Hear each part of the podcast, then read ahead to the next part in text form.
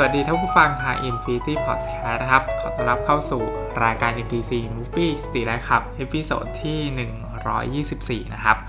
สำหรับ MDC episode นี้นะฮะฟอร์มีภาพยนตร์จะมาแนะนำ2เรื่องนะครับ ภาพยนตร์เรื่องแรกคือภาพยนตร์เรื่อง The Life Ahead นะครับ ก็เป็นภาพยนตร์ที่สตรีมมิ่งอยู่ใน Netflix นะครับ เป็นภาพยนตร์ปี 2020 นะฮะมีความยาว 1 ชั่วโมงครึ่งนะครับ แล้วก็ตัวหนังเป็นภาพยนตร์จาก ประเทศอิตาลีนะครับ เป็นแนวดราม่าชีวิตนะฮะต้องบอกว่าหลายอาเฮตครับอัดแปลนมาจากหนังสือวรรณกรรมนะครับ แล้วก็หนังเนี่ยเล่าเรื่องราวเกี่ยวกับหญิงวัยชรานะครับ ที่เคยประกอบอาชีพเป็นโสเพณีนะครับ หรือว่าผู้หญิงขายบริการนะฮะต้องบอกว่านะครับหญิงชราท่านนี้นะฮะเป็นหนึ่งในผู้รอดชีวิตนะฮะจากค่ายอัสวิตนะฮะก็เป็น ชาวยิวนั่นเองนะครับ หนังเนี่ยนะฮะเปิดเรื่องมาด้วยการเล่าถึงเด็กชายนะครับผิวสีนะฮะชื่อว่าโมโมนะฮะโมโมเนี่ยฮะเป็นเด็กกำพร้าที่ต้องบอกว่าหนังให้เราเห็นนะครับว่าเด็กชายคนนี้นะฮะเหมือนเป็นเด็กที่ซุกซนนะครับ แล้วก็ลักขโมยของนะครับ การขโมยของของโมโมนะฮะก็เป็นการแสวงหาเป้าหมายในชีวิตนะฮะ อยู่มาวันหนึ่งนะครับโมโมก็ไปที่ตลาดแห่งหนึ่งนะฮะแล้วก็ไปขโมยของนะครับ จากหญิงชราท่านหนึ่งนะแล้วก็นำมาจะเอาไปขายให้กับพ่อค้ายานะครับ แต่ว่าสุดท้ายก็โดนขัดขวางนะครับทำให้ไม่สามารถที่จะขายของมีค่าให้กับพ่อค้าขายยาได้นะก็เลยกลับไปที่บ้านของตัวเองนะก็คือถูกดูแลด้วยคุณหมอนะครับ คุณหมอก็เห็นนะครับ สิ่งที่โมโมะนะครับขโมยมานะฮะก็เลยถามว่าขโมยมาจากไหนนะครับ จนอสอบสวนนะฮะสุดท้ายก็ได้ความว่านะฮะโมโมะนะฮะขโมยของจากมาดามโรซ่านะครับ คุณหมอนะฮะที่ดูแลโมโมะนะครับจึงเดินทางมาหามาดามโรซ่านะครับ เพื่อที่จะคืนของที่โมโมะได้ลักขโมยไปนะครับ ก็คุยไปคุยมานะครับ จนท้ายที่สุดนะครับคุณหมอได้ฝากนะครับโมโมให้กับมาดามโรซ่านะครับ ซึ่งเป็นหญิงชรานะฮะที่ผันตัวเองมาทำหน้าที่ดูแลเด็กๆ ที่กำกำพร้าผู้ปกครองนะครับ หรือว่าลูกๆของหญิงขายบริการนะครับ โมโมจึงเข้าไปอยู่ในการเลี้ยงดูของมาดามโรซ่านะครับ หนังเล่าถึงความสัมพันธ์นะฮะแล้วก็การเลี้ยงดูของมาดามโรซ่านะครับ โดยที่พาเราไปซึมซับความทนทุกข์ในจิตใจของมาดามโรซ่านะครับ แล้วก็ช่วงเวลา coming of age นะครับของโมโมเองนะฮะตัวหนังมีความยาวหนึ่งชั่วโมงครึ่งนะฮะเพราะฉะนั้นหนังจึงไม่ได้ยาวนานมากจนใส่รายละเอียดนะครับ หรือว่าค่อยๆเล่าเรื่องอย่างอย่าง ค่อยเป็นค่อยไปนะด้วยข้อจำกัดที่มันหนึ่งชั่วโมงครึ่งนะฮะแต่สิ่งที่สังเกตได้ก็คือว่า ตอนที่รับชมภาพยนตร์เรื่องนี้นะฮะตัวหนังค่อนข้างที่จะละเมียดละไมมากในการที่จะเล่าถึงความสัมพันธ์ระหว่างหญิงชรากับเด็กน้อยในช่วงวัยที่กำลังเติบโตนะฮะก็คือตัวโมโมนะฮะไม่เพียงแค่เราจะได้เรียนรู้ถึงการเลี้ยงดู เด็กหนึ่งคนของมาดามโรซ่านะครับหรือว่าตัวโบโมะนะครับในเรื่องเนี่ยนะฮะจะได้เรียนรู้ชีวิตนะครับจากมาดามโรซ่านะครับโมโมะต้องบอกว่าเป็นเด็กที่ค่อนข้างที่จะโชคดีนะครับ คือมีผู้ใหญ่นะฮะค่อนข้างจะเอ็นดูนะครับ ไม่ว่าจะเป็นคุณหมอที่ดูแลโมโมะมาตั้งแต่ต้นนะครับชายชายขายบริการนะฮะที่ นำเด็กมาฝากกับมาดามโรซ่านะครับ รวมถึงเพื่อนร่วมชายคาเดียวกันนะที่อยู่ในการดูแลของมาดามโรซ่านะฮะก็ค่อนข้างที่จะเป็นมิตรกับโมโมนะครับแม้ว่าตอนแรกจะรู้สึกว่าไม่เป็นมิตรเท่าไหร่นะฮะแต่ว่าโมโมก็ได้เรียนรู้นะครับว่าเพื่อนร่วมชายคาของเขาก็มีความหวังหรือว่ามีการตั้งตารอคอยถึงคุณแม่นะครับ ว่าสักวันหนึ่งนะฮะคุณแม่จะมารับไปนะฮะ นอกจากนี้นะครับโมโมยังได้ไปฝึกงานกับเจ้าของร้านขายของชำด้วยนะครับ รวมไปถึงการเข้าไปพัวพันนะฮะกับพ่อค้าขายยานะฮะก็คือเป็นเด็กส่งของอะไรประมาณนี้นะฮะความพิเศษของความสัมพันธ์ครั้งนี้คือการดำเนินไปข้างหน้าหรือว่าการใช้ชีวิตไปข้างหน้า ไม่ว่าจะเป็นตัวมาดามโรซาหรือว่าเด็กหนุ่มโมโมเองก็ดีนะครับ เพราะฉะนั้นหนังจึงโฟกัสนะครับไปที่ การใช้ชีวิตไปข้างหน้านะครับหรือว่าการที่จะดำรงอยู่นะฮะโดยที่ทิ้งนะครับความทุกข์ในอดีตนะฮะสิ่งที่เราชื่นชอบนะฮะแล้วก็ชื่นชมก็คือว่าหนังมีท่าทีในการพาเราไปซึมซับความรู้สึกของตัวละครนะฮะตัวหนังเนี่ยนะฮะจะดำเนินเรื่องราวด้วยความเรียบง่ายนะครับ แล้วก็จับต้องได้และมีชีวิตจิตใจนะฮะ นักแสดงทุกคนนะครับสวมบทบาทกันได้อย่างยอดเยี่ยมนะฮะมีวิธีการลำดับเหตุการณ์นะครับเรียบเรียงจนถึงบทสรุปได้อย่างมีมิตินะครับ แล้วก็วิธีการเฉลยเหตุและผลนะครับว่า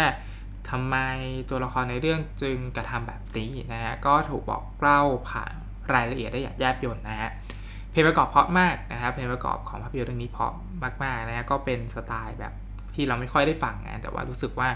เป็นแบบคลาสสิกอิตาลีอะไรประมาณนี้นะฮะ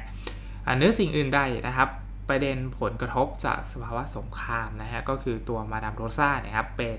เด็กน้อยที่ได้รับผลกระทบจากสงครามโลกครั้งที่2นะก็คือช่วงเวลาแห่งการฆ่าล้างเผ่าพันธุ์ของนาซีนะครับ เพราะฉะนั้นตัวหนังจึงแทรกประเด็นของผู้อพยพนะฮะเข้าไปด้วยนะฮะเพราะว่าถ้าดูกันจริงๆนะฮะ ต้องบอกว่าพื้นเพของภาพยนตร์เรื่องนี้นะฮะคือเป็นอิตาลีใช่ไหมฮะ มาดามโรซ่าเนี่ยเป็นยิวนะครับ แล้วก็โบโมนะครับเป็นผิวสีนับถืออิสลามนะฮะ เพราะฉะนั้นตัวละครในเรื่องนะฮะจึงเป็นเหมือนผู้อพยพก็คือไปอยู่ในดินแดนอื่นนะฮะ เพราะฉะนั้นตัวหนังจึงมีประเด็นของสภาพแวดล้อมสังคมนะฮะหรือว่าการเป็นผู้อพยพในดินแดนอื่นนะฮะจะต้องใช้ชีวิตอย่างไรให้ปกตินะครับ โดยเฉพาะประเด็นของคนยิวนะครับที่เป็นผลกระทบนะครับมาถึงตัวมาดามโรซาในช่วงวัยชรานะครับว่าการที่เขาได้รับผลกระทบมาตั้งแต่วัยเด็กนะฮะสุดท้ายแล้วมันมาส่งผลตอนวัยชราเลยครับมันเกิดอะไรขึ้นนะฮะแล้วเขาจะสามารถที่จะดำเนินชีวิตหรือว่าหนีจากความทุกข์ในจิตใจที่ตามหลอกหลอนเขาได้อย่างไรนะครับ เพราะว่าแน่นอนนะครับเมื่อ เราเป็นเด็กแล้วเราโดนกระทำนะเราเราอาจจะไม่ได้รับรู้ถึงความรู้สึกนั้นนะจริงๆนะครับแต่ว่าตัวหนังพยายามถ่ายทอดให้เห็นว่ามาดามโรซ่านะครับเป็นผู้หญิงที่เข้มแข็งคนหนึ่งเลยนะครับ แต่ว่าเมื่อช่วงเวลาที่ร่างกายร่วงโรยตามวัยเนี่ยฮะจิตใจที่เคยเข้มแข็งนะครับจิตใจที่เคยไม่ได้เปราะบางเหมือนในอดีตนะครับ มันเริ่มที่จะแบบซุดลงตามสภาพร่างกายนะฮะ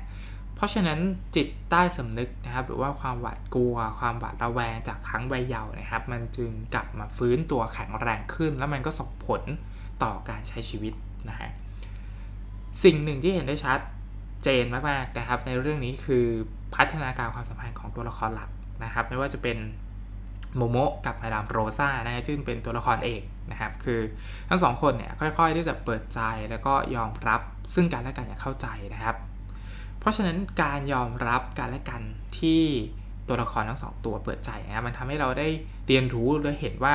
สุดท้ายแล้วเนี่ยฮะการเปิดใจยอมรับซึ่งกันและกันนะครับมันนำพามาซึ่งความห่วงใยซึ่งกันและกันด้วยนะฮะเราชื่นชมรายฉากของภาพยนตร์เรื่องนี้นะครับ เพราะว่ามันมีการประสานรอยเชื่อมความสัมพันธ์นะฮะที่ค่อนข้างที่จะขัดแย้งกันนะฮะแต่ว่า สุดท้ายแล้วมันได้ภาพหรือว่าได้ฉากหรือว่าได้โมเมนต์ที่มันรู้สึกอบอุ่น แล้วก็ดีงามนะครับทำให้บทสรุปของภาพยนตร์เรื่องนี้ค่อนข้างจะน่าประทับใจมากๆเลยนะครับ เพราะฉะนั้นท้ายสุดนะครับ The Right Ahead นะครับคือภาพยนตร์ที่เล่าเรื่องราวความสัมพันธ์ของผู้คนได้ดีงามมากๆนะครับเพราะว่าเราจะเห็นหลากหลายตัวละครในบริบทสังคมที่อาจจะเป็นสไตล์เก่านิดหนึ่งเพราะว่าตัวหนังค่อนข้างที่จะ ไม่ได้ทันสมัยนะครับแม้ว่าคือคือพอดเรื่องเนี่ยค่อนข้างที่จะเก่าเลยนะครับ แต่ว่า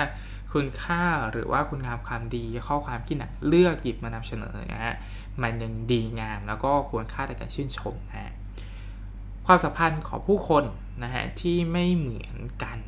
นะครับ คือมันมีผู้คนที่หลากหลายมากนะครับ ในสังคมที่แวดล้อมอยู่ที่แตกต่างกันด้วยนะครับ คือบริบทที่แตกต่างกันด้วย เราจึงเห็นตัวละครไปอยู่ในบริบทนั้นๆ ไปอยู่ในสังคมนั้นๆนะครับ แล้วก็ทั้งหมดทั้งมวลเนี่ยนะฮะ สุดท้ายแล้วเนี่ยฮะ มันกลับมาสู่การเปิดใจยอมรับอีกฝ่ายนะครับ แล้วก็สังคมรอบข้างเนี่ยจะช่วยบ่มเพาะตัวตนของเรานะครับ ไม่ว่าจะเป็นทั้งด้านดีหรือด้านไหลนะครับ หรือว่าด้านเลวร้ายก็ตามนะฮะ ซึ่งตัวละครโมโมะนะครับ เป็นตัวแทนของเด็กนะฮะที่กำลังเรียนรู้สังคมหลากหลายและ ต้องเลือกนะครับว่าจะเดินหน้า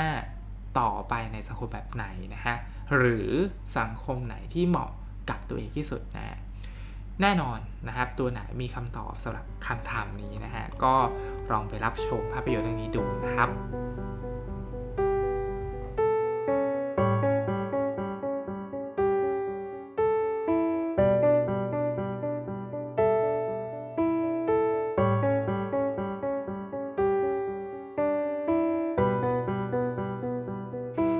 าพยนตร์เรื่องที่2นะฮะคือภาพยนตร์เรื่อง Hillbilly Elegy นะครับของผู้กำกับรอนฮาวเวิร์ดนะฮะ Hillbilly Elegy นะครับเป็นภาพยนตร์แนวดราม่าสะท้อนปัญหาครอบครัวนะฮะพุ่มกับรอนฮาวเวิร์ดนะครับหยิบหนังสือชื่อเดียวกันนะครับ มาดัดแปลงเป็นภาพยนตร์เรื่องนี้นะฮะโดยที่ตัวภาพยนตร์เนี่ยฮะอิงจากเรื่องจริงของ JD นะครับ ก็เจดีนะครับเป็นอดีตนาวิกโยธินนะครับ แล้วก็ถือได้ว่าเป็นเด็กบ้างนอกหลังเขานะฮะที่ไปได้ไกลถึงขั้นจบกฎหมายจากมหาวิทยาลัยเยลนะฮะเจดีนะครับต้องฝ่าฟันอุปอุปสรรคต่างๆนะครับ ไม่ว่าจะเป็นความที่ตัวเขานะครับเป็นคนชนบทนะครับ แล้วก็ปัญหาครอบครัวนะครับจากแม่ของตัวเองนะฮะที่ติดยาจากสภาวะทนทุกข์ทรมานจาก ปมปัญหาวัยเด็กนะครับ รวมถึงไม่สามารถจะควบคุมอารมณ์ตัวเองได้นะฮะแล้วก็ตอนสมัยที่เจดีนะครับเป็นเด็กนะฮะแม่ของเขาก็ทุบตีนะฮะตัวเขานะครับเป็นประจำนะครับ ความสลับซับซ้อนรวมไปถึงปมปัญหาชีวิตนะฮะต่างๆนะครับ คอยฉุดรั้งเจดีตลอดเวลานะฮะตัวหนังจะเล่าถึงตอนที่เจดีนะครับ เป็นผู้ใหญ่แล้วนะคะแล้วก็แฟลชแบ็กไปถึงช่วงวัยเด็กนะครับ ถึงช่วงเวลาที่เคยมีความสุขนะครับกับครอบครัวในชีวิตหลังเขานะฮะแล้วก็เข้ามาในเมืองนะฮะต้องอประสบพบเจอกับ คุณแม่นะครับที่จิตไม่ปกตินะครับ เพราะไม่สามารถที่จะควบคุมตัวเองได้นะครับ โดยที่บุคคลที่ดูแลเจดีก็คือคุณยายของเขานะฮะที่แสดงนำโดยเกนโคสนะครับแล้วก็ตัวคุณแม่เจดีก็คือเอมี่อดัมนะฮะลอทาเบิร์ดนะครับนำเสนอเรื่องราวผ่านการเล่าเรื่องโดยใช้วิธีการแฟลชแบ็กนะฮะโดยที่ค่อยๆพาเราไปเข้าใจตัวละครทุกตัวนะครับ ขนานไปกับเหตุการณ์ปัจจุบันนะที่ตัวละครเนี่ยครับจะต้องแก้ไขปัญหาที่เกิดขึ้นนะฮะณปัจจุบันนะฮะช่วงเวลาในวัยเด็กของเจดีกับแม่ แล้วก็พี่พี่สาวกับคุณยายนะครับ เป็นช่วงเวลาที่ผลักดันให้เจดีนะครับ coming of age หรือว่าเติบโตไปสู่ในรูทางที่ดีนะครับ แม้ว่าอาจจะมีอุปสรรคเยอะมากนะครับ แต่ว่าจะแล้วจนรอดนะฮะคุณยายของ JD ก็ถือเป็นบุคคลสำคัญที่ทำให้ JD นะครับประสบความสำเร็จในชีวิตนะฮะความสัมพันธ์ของ JD กับยายนะฮะคือมวลเสน่ห์ของภาพยนตร์เรื่องนี้เลยนะครับ เพราะว่าตัวยายของ JD เนี่ยแหละฮะคือต้นต่อของปัญหาทั้งหมดที่ทำให้แม่ของ JD เป็นแบบนี้นะครับ เพราะฉะนั้นการที่คุณยายของ JD นะครับลุกขึ้นมารับผิดชอบนะฮะกับสิ่งที่เกิดขึ้นโดยการดูแลหลานของตัวเองให้ดีที่สุดนะฮะอันนี้คือสายใยที่ ค่อนข้างมีเสน่ห์นะครับแล้วก็ทำให้เราชื่นชอบภาพยนตร์เรื่องนี้นะครับเพราะว่าการลุกขึ้นมาดูแล JD ในช่วงบั้นปลายชีวิตสุดท้ายนะครับเป็นพลังผลักดันให้ JD นะครับเติบโตมาเป็นผู้ใหญ่นะครับในภาพยนตร์เรื่องนี้นั่นเองนะฮะเอมี่อดัมนะครับรับบทเป็นแม่ของ JD นะครับซึ่งแม่ของ JD ก็มีปัญหาสภาวะที่ขาดที่ยึดเหนี่ยวนะครับ ซึ่งนางเอก็เฉลยนะครับในพอดเรื่องนะครับว่าทำไม ตัวละครแม่ถึงเป็นแบบนี้นะครับ จนทำให้เราก็รู้สึกเวทนากับตัวละครตัวนี้นะฮะเอมี่อดัมส์นะครับแสดงได้สมบทบาทนะครับ แล้วก็ทำให้เราเชื่อนะครับว่าในส่วนลึกจริงๆนะฮะ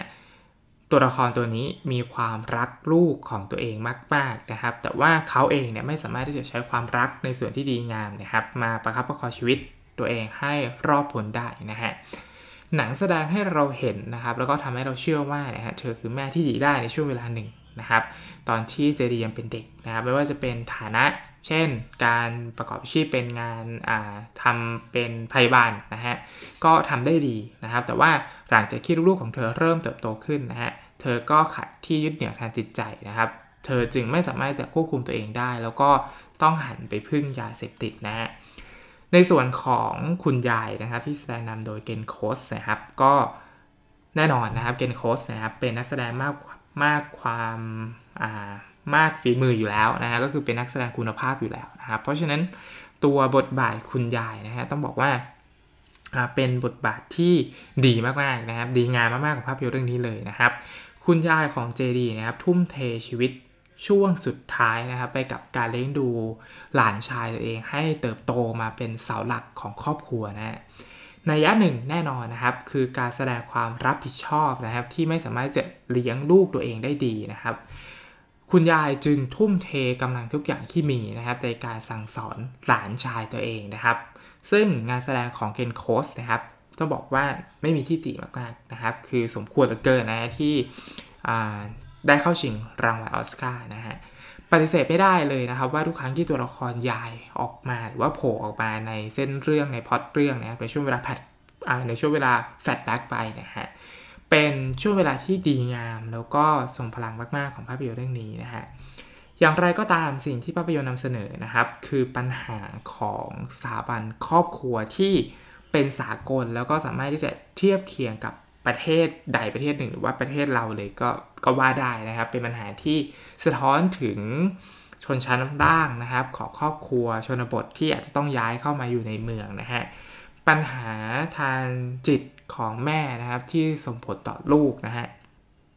อุปสรรคครอบครัวที่ขัดขวางความเจริญก้าวหน้านะครับ ด้วย